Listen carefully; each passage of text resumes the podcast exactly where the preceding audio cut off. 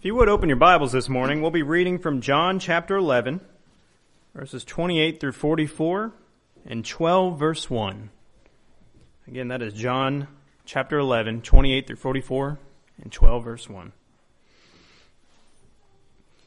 And when she had said these things, she went her way and secretly called Mary, her sister, saying, The teacher has come and is calling for you.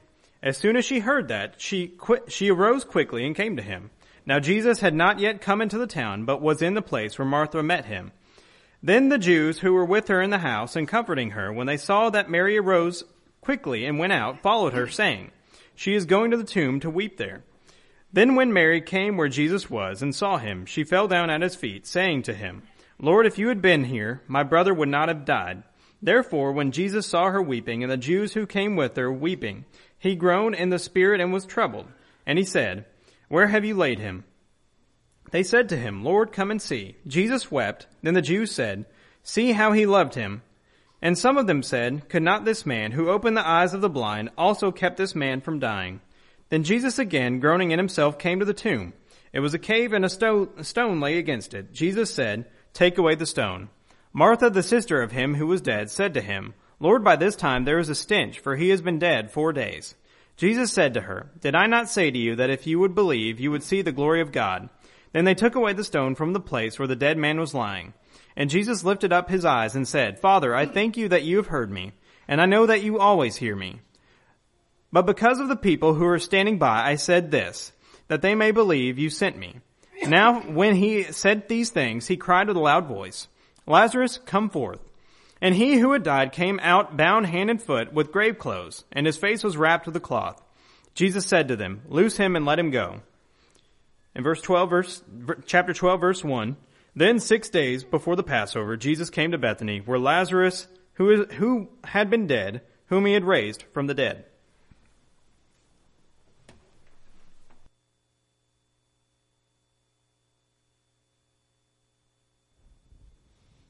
I am glad to be back with you. I've been missing being here in the pulpit, missing uh, seeing the brethren here, and I'm thankful for your prayers and for the cards, for the calls, wanting to know how I was doing as I was recovering. I'm thankful for that. I've gotten out of practice, I guess. I forgot to send the title of the sermon and the passage to, so we could. Uh, so we could have the uh, the proper song. But Carl, it does such a great job. He he sang about purity, about redemption, and about being strong in Christ, and that all fits in with exactly what we're talking about this morning. Jesus, of course, is the master teacher. He used illustrations that could be easily understood by those who were listening to him. He talked about sowers going forth to sow. He spoke of vineyard workers, priceless treasures, he talked about fishing and building. Everyone could relate to the things about which Jesus spoke. They were agriculture and nature. Uh, people understood if you found a priceless treasure, go sell all you've got to get it because they weren't the wealthiest people in the world. and he used those things for illustration, but he also used people from time to time to illustrate things, didn't he? He used people a lot. We recall the woman with the issue of blood who had had this problem for 12 years. He healed her because of her great faith, but he used her also to explain what his purpose was. His purpose was to come to the, uh, to search out the uh, lost sheep of the household of God. But he also demonstrated his passion on the Gentile. He cast out hundreds of demons from the Gadarene, showing his power over the spiritual realm. He raised the widow's son from death, he, as he did Jairus' daughter, describing and demonstrating how he could overcome physical things such as death in this world. But when he raised those two people, and as far as is recorded for us, he raised three people from the dead. There were people who raised many more than that throughout the Bible. But what would the skeptics say?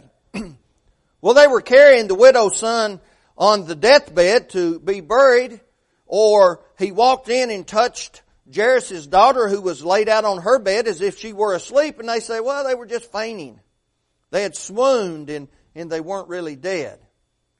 But when he came to perform the miracle about which we are reading today, he performed the greatest miracle that had ever been performed by anyone on this earth. He raised a man from the dead who had been dead for four days. Not only was he dead, he had begun to decay, and his sister told Jesus, Lord, by this time he stinketh. He's been dead for four days, verse 39. Martha didn't believe that there was life in the graveyard, did she? But there is. There is life in the graveyard. There are a lot of people today who have a hard time believing that there is life in a graveyard. But there is life in the graveyard.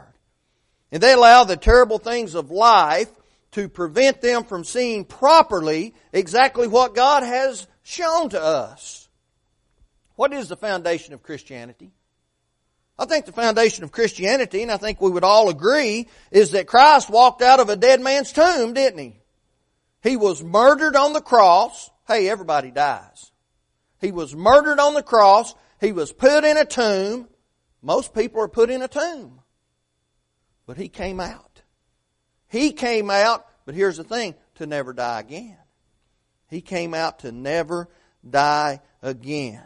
But it doesn't stop there. I think Another of Christianity's principles is that every man and woman who obeys the gospel of Jesus Christ can also walk out of a dead person's tomb into the light of life found in Christ. Of course, we're talking spiritual life and spiritual death. The New Testament teaches that Salvation is a free gift from God, but it's a free gift from God that has conditions and, and requirements attached to it. Doesn't mean that we're buying it. We're still being given it freely, but it has certain conditions attached to it. When we study the life of Christ, in the few times when He did bring some people from death to life, we learned their physical resurrection was not the primary purpose, was it? No. If, if physically resurrecting someone from the dead was Christ's mission on earth, he failed. Because as far as we know, as far as we have recorded for us, he brought three people back from the dead. Now he may have very much, very well have, have uh, raised hundreds of people from the dead. I don't know. We read John 20 and it says the, the world couldn't hold the books recording the things that Christ did. But as far as we know, the information we've been given, he raised three people from the dead. So he failed if that was his mission. But that wasn't his mission. Every time he raised someone from the dead, he did it to show something. He did it to prove something. He did it so he could bring a far nobler purpose to the minds of people the resurrection of the spiritually dead. That's what he wanted to do. The master of heaven and earth gave life to the dead and decayed body of Lazarus, his beloved friend. But he wasn't the only person who ever brought someone back to life, was he? No, Paul did it. Elijah did it. Numerous other people did it. But he is the only person who can bring spiritual life to those who are spiritually dead. If one is going to be saved from sin, that person has to participate in that action of being saved from sin. If I'm going to be saved from sin, I have to participate in that. There are certain things that I have to do if I'm going to be pleasing to God and I can be saved. I'm not working my way to heaven. I'm performing the works of God. Now when Paul said that uh, works won't get you into heaven, he's talking about our works. Right? Works that people do. I can't do enough good things to be forgiven of sin. When we sin one time, the wages of sin is death, Romans 6.23. One time, and it's done. But I can perform the works of God that pleases God and allows me to stand justified in His sight. And we know what those works are. We talk about them all the time. We need to know what they are. We need to be able to talk to the to people and explain what they are. We need to be able to say, hey, this is what the Bible says. It doesn't matter what I say. But it's very important that we understand faith is the cog that gets it started, right? Hebrews 11, 6. Without faith, it is impossible to please Him. We have to have a faith that Jesus is who He said He was. John 8, 24. We've got the evidence. It's been provided for us. We have to believe that. That causes us to want to repent of past sin, wanting to turn away from worldliness and ungodliness and turn toward God. Luke 13, 3, Acts 2, 38, Acts 3, 19. Repentance is perhaps the hardest part of salvation, isn't it? Deciding that I'm going to stop doing something. Confessing that Jesus Christ is the Son of God, that's a work. It's a work of the mouth. We, we profess, I believe Jesus Christ is the Son of God. That's what the Ethiopian eunuch did, Acts 8.37.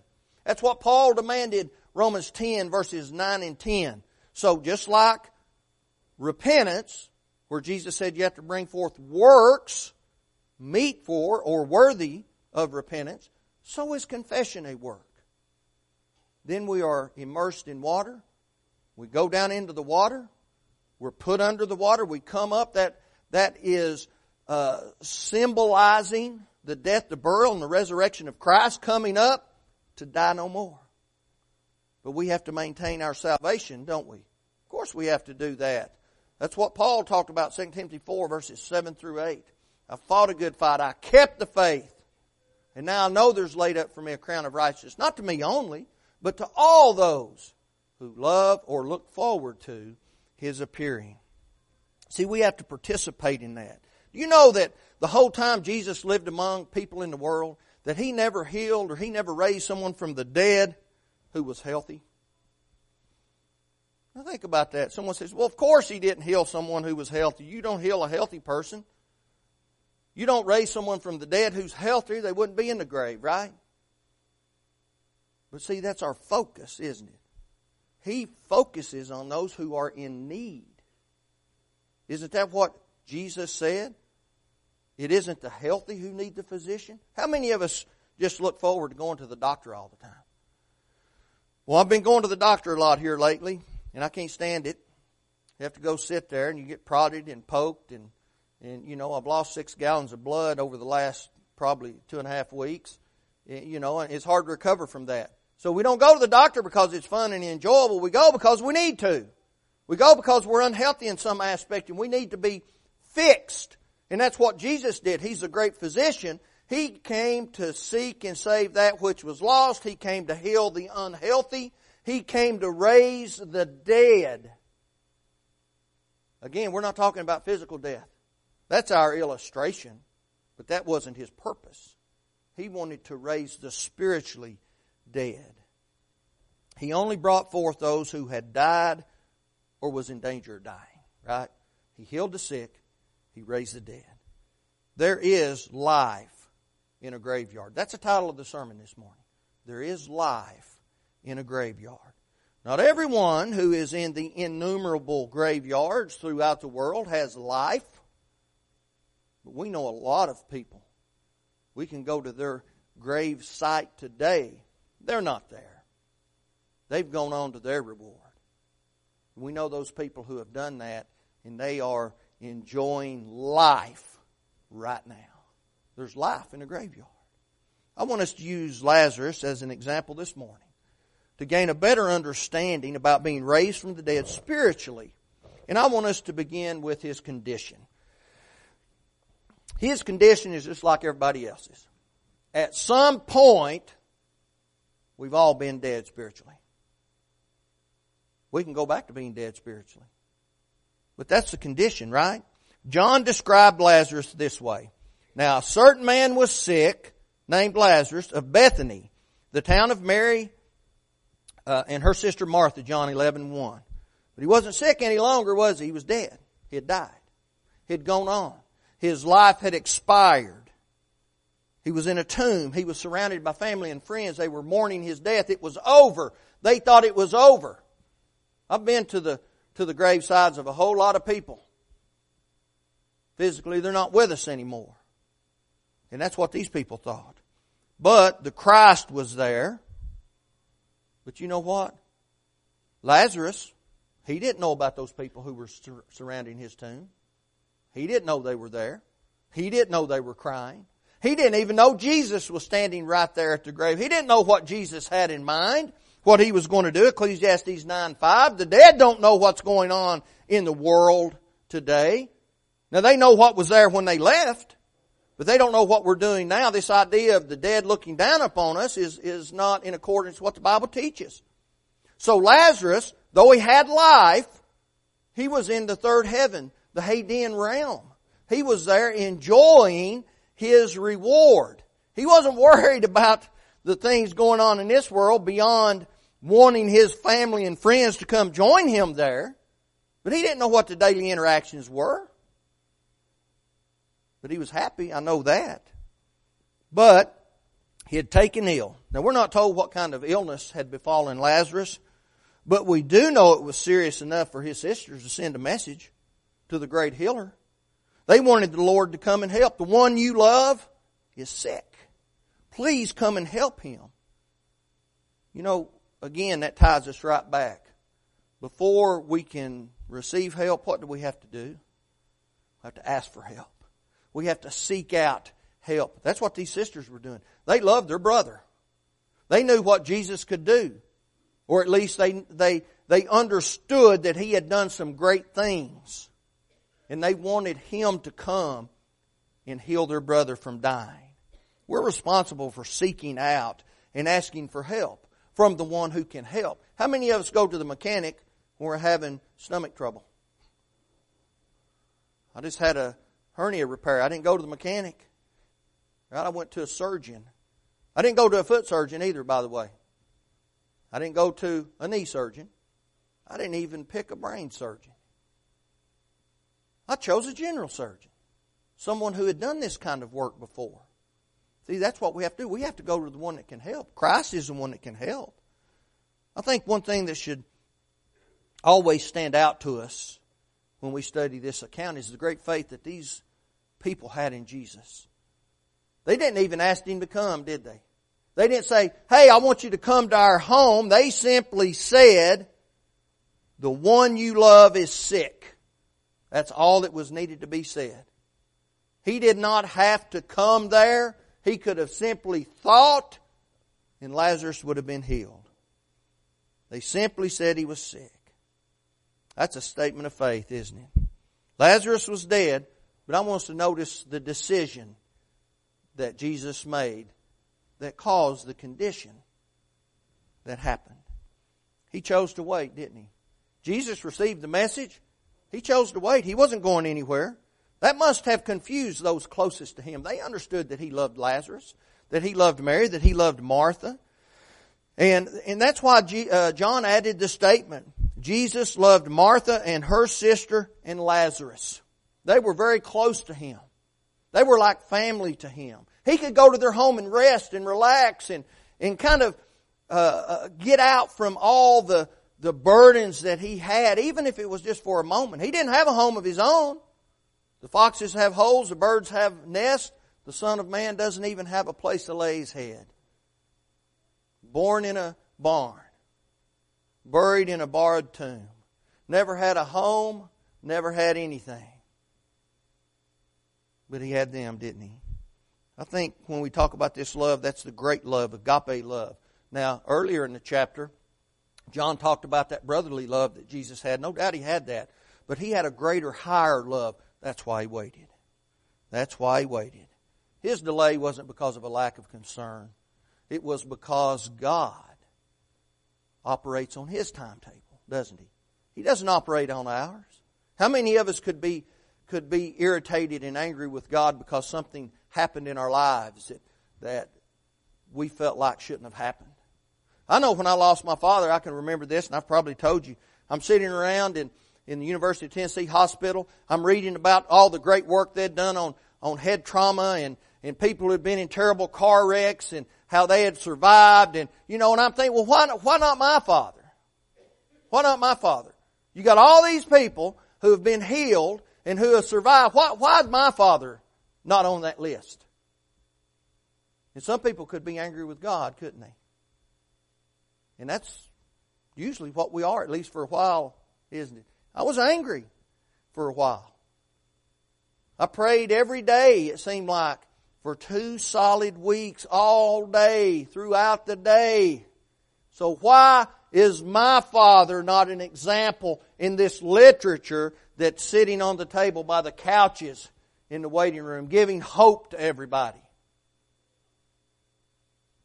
Why did Jesus not go? Why did Lazarus have to die? Well, after waiting more than two days, Christ took his journey to the home of his friends. Why did he wait? For the one who he truly loved. He could have raised him from the dead or from his sickness without even going. After all, he had done that on several occasions, but do you remember what he said as he prayed to God? I'm doing this because of the people here. I'm doing it because of the people. Why in the world, and if we think of it in the rational way, Lazarus was in paradise. Why in the world jerk him out of there? Right? I feel sorry for Lazarus.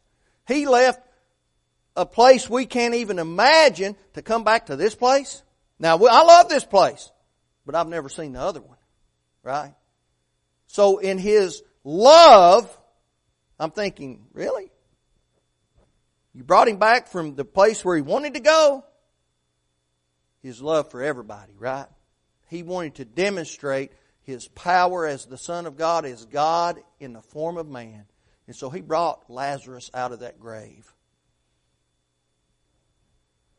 At the home in Bethany, Jesus wept, didn't he? We see the condition death. We see that Jesus made a decision. But why did he weep? Despair. Despair. That's part of the condition, isn't it? I might even go so far as to say that's part of the human condition. Have you ever felt despair? Someone says every day of my life, right? Some people feel despair every day of their life. Jesus felt despair. But what's usually the end result of sickness a lot of the time?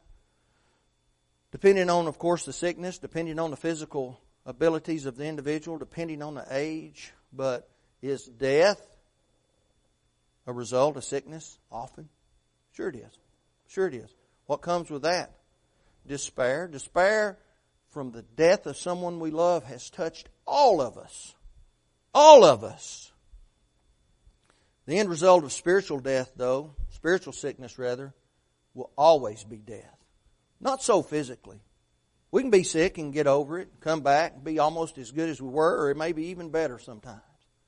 But when we're talking about spiritual sickness, we're talking that leads to death every single time. And that brings about despair, doesn't it? Christ understood where Lazarus was, but he still was in despair. He wept. Why did he weep? Have you ever thought about that? That has confused me for, for years. Why in the world was he, he knew he was going to bring him back. Why was he even sad? He knew he wasn't going to uh, be dead for long. He was in despair because those he loved was in despair. I think sometimes it's more hurtful to see those we love hurt than it is for us to hurt ourselves. I'd a whole lot rather hurt myself than to see my family hurt or anyone else I love. I'd rather hurt myself. I don't want my wife to be in despair. I don't want my children to be in despair. Give it to me. Right? That's how we feel about those we love. We'd give our lives for those we love. Jesus was in despair because he loved those and they were in despair. They didn't quite understand what was going on and it hurt him. It broke his heart and he wept. He didn't allow Lazarus to die because he didn't love or care for him. He allowed him to die because he loved and cared for everyone. He told Martha, John 11, beginning with verse 25, I am the resurrection and the life. He that believeth in me, though he were dead, yet shall he live. And whosoever liveth and believeth in me shall never die. Believest thou this? Do not let the sadness and the despair be lost upon us by those who remain. It's always sad when we lose someone. It's always sad when we are separated. But imagine how sad it would be and how worse it would be if that person was spiritually dead. They knew that Lazarus was faithful. They knew that Lazarus was faithful under the Jewish law. He lived in accordance to what the Christ taught. They knew that he was okay. Now all we have to worry about is I've got to maintain my okay so I can go see those who have gone on, right? I want to I want to get to heaven because there's a lot of people in heaven I love right now, or they're in paradise. I want us to be in heaven together. I want to see them. I want to be there and have that fellowship again. I want to hear some of the stories. I don't know what's going to happen, but I want to be there and enjoy it. I want to be there and, and tell my dad how irritated I am with him after all these years. I want to be there and throw my arms around the people I love and say, boy, it is good to see you. I don't know if that'll even be on our minds or not, but it's on my mind now. Lazarus, Lazarus was in a saved position. But he came back to this world. His family knew that. But imagine how worse it would have been. Imagine being in the position, the rich man. The rich man in Lazarus, Lazarus the beggar. He went to torments, the Hadean realm, the lost part of the Hadean realm. And you, you know what he was thinking? He didn't know what was going on back home, but he knew what it was like when he left. And he had five brothers and they weren't faithful. He didn't want them to join him where he was. So do you think on the other side of that great gulf that was fixed where one can't go to the other, that those who are in paradise with Abraham and Isaac and, and Lazarus again, that they want us to come and be with them? Of course they do. They're missing us as much as we are missing them, but it's just a little easier probably for them because they know how wonderful it is. See, we don't really know. We read about it. I think it is just amazing. I can't even imagine. But Jesus, He wasn't ready to leave Lazarus in the grave, was He? You know, those other people were. Why do you want to go to the grave? Why do you want to move that stone? He's dead. It's over. I think they'd given up on Lazarus, hadn't they? Do you think they knew about Jesus raising some of these other people? Sure. But not after four days. Not after four days. But Jesus wasn't ready to leave him in the grave. And it is Jesus who makes all the difference. Now, we're not going to go to a grave today and find physical life, but we can go to a graveside and be in the presence of life. Or at least our mind can go back to that individual and say, Boy, I can't wait to see that person. I don't go to graves. That's just not something I personally do. I went to my I went to my father's graveside a couple of days after he was buried, and I took a rose off of his off of his uh, grave, and, and I brought it home with me, and I've pressed it, and I still have it, but I haven't been back. I don't know. I hope that doesn't make me someone who doesn't love their daddy but it does make me someone who looks forward to seeing his daddy again and someone who has a hard time with that in this life going back and, and seeing that. Some people enjoy doing that. In fact, my father was one of those people. I think he went to every graveyard within a thousand mile radius of where he lived. But this sickness that caused the death of Lazarus, this condition, led to the call. That's our second final point. We cannot overlook the preparation that took place prior to Lazarus coming from the grave. Here's something we need to understand. We need to understand this in the spiritual realm. We need to understand the examples in the physical realm. God will never do for us what we can do for ourselves. We can't create rain, but we can work the soil and create crop. We can't make life happen, but we can uh, nurture life and we can raise animals and we can we can uh, nurture our children and we can do our part. God will never do for us what we can do for ourselves. Do you think He could have moved the stone, the rock, the boulder? He raised a man from the dead. Surely He could have moved the boulder. Do you think He could have caused the uh, grave clothes on which, in which uh, Lazarus was wrapped to just simply disappear? Well, I mean, He raised a man from the dead. I think He probably could have done that. But He told those standing near, to roll the stone back. John 11, 39. Take the, take the grave clothes off. John 11, 44. You know, it is not possible for anyone to save himself, but we can do our part. We can't save ourselves. We can't come with a plan to save ourselves. Who would have ever thought of water baptism uh, associated with salvation? Peter said in uh, 1 Peter uh, 3, verse uh, 20, or 21 rather, the like figure whereunto baptism doth also now save us, not to put away the filth of the flesh, but to answer for clear conscience toward God. Who of us would have thought of that? I would have never thought of that. If we're going to try to, to mimic a, a death, a burial, and a resurrection, why do it in water? I don't know. That's God's business, and that's what He chose. All I have to do is do it. I would have probably come up with something else because I would have never thought about that. But God did do that for us because we can't do it for ourselves. All we have to do is obey. All we have to do is obey. All they had to do was move the rock. What's the problem? What if someone had jumped up and said, now wait a minute. Why? That's just a work. Yeah, but Jesus said do it. What if someone had jumped up and said, now wait a minute. You take the clothes off. You raised him from the dead. Surely you can do that.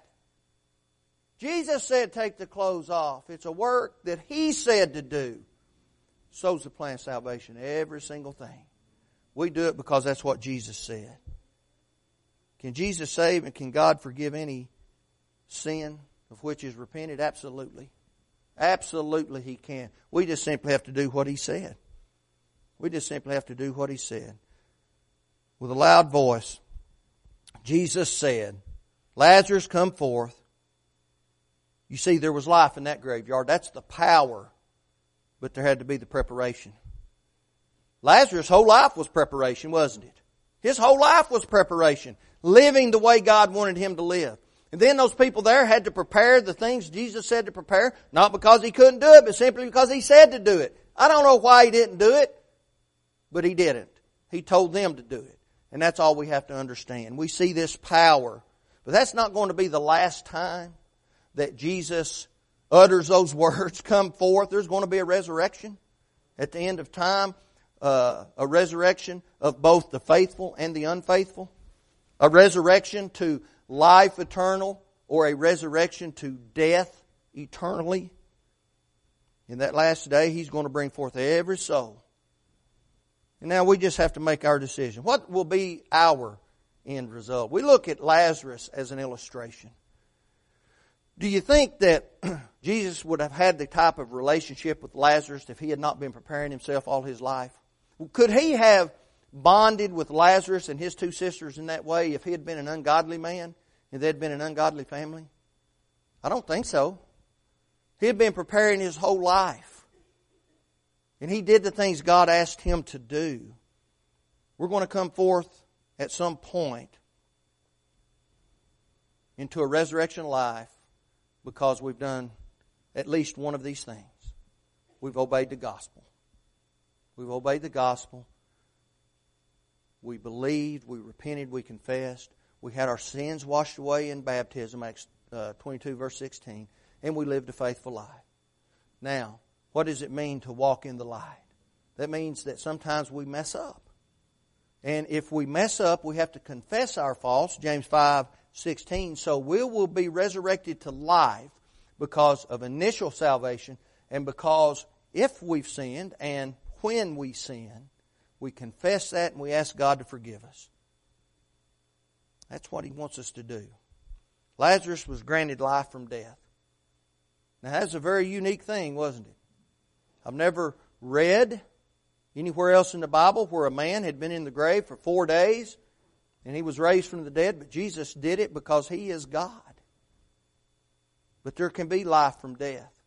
At some point, we all were dead before we came into life through obedience to the gospel. The last thing we read about Lazarus, one of the last things, John 12 verses 1 and 2, the man six days later who had been dead was sitting at supper with his family and the Lord.